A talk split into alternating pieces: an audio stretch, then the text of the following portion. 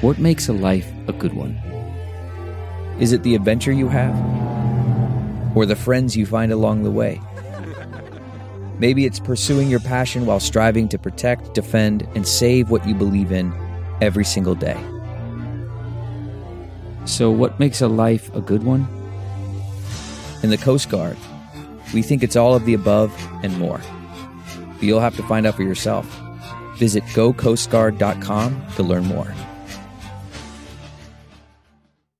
It's Ask Dr. Phil. Look, we may all go through serious financial matters at some point in our lives. Maybe it's from credit card debt, or we make the mistake of thinking we will always have the same income. Well, the number one thing you can do to protect yourself is to be smart and know when you need to shift into survival mode. Plan ahead and understand you've got to have a cushion. Now, what I mean by that is you do need to live within your means, but you also need to recognize that things can get bad in a hurry. Don't assume that you will always be able to have the same buying power that you have now. There will be a rainy day. You need to have an umbrella. For more on financial mistakes you could be making, log on to drphil.com. I'm Dr. Phil.